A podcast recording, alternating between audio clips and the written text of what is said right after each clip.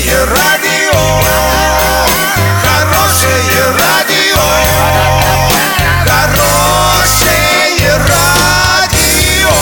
Радио «Шансон». В студии с новостями Екатерина Антоненкова. Здравствуйте. Спонсор выпуска «Строительный бум». Низкие цены всегда. Картина дня за 30 секунд. В Орске ремонтом дорог будут заниматься не только местные компании, но и новотроицкая фирма. Минтруд предложил проиндексировать социальные пенсии с 1 апреля.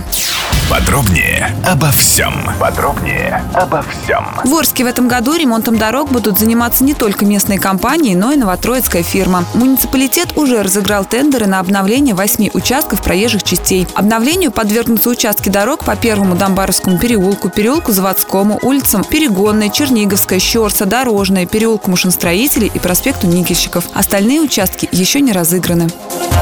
Министерство труда Российской Федерации предлагает проиндексировать социальные пенсии на 2,9% с 1 апреля. Это позволит повысить уровень пенсионного обеспечения почти 4 миллионов пенсионеров. Расходы составят около 9,5 миллиардов рублей до конца 2018 года. Об этом говорится в проекте постановления.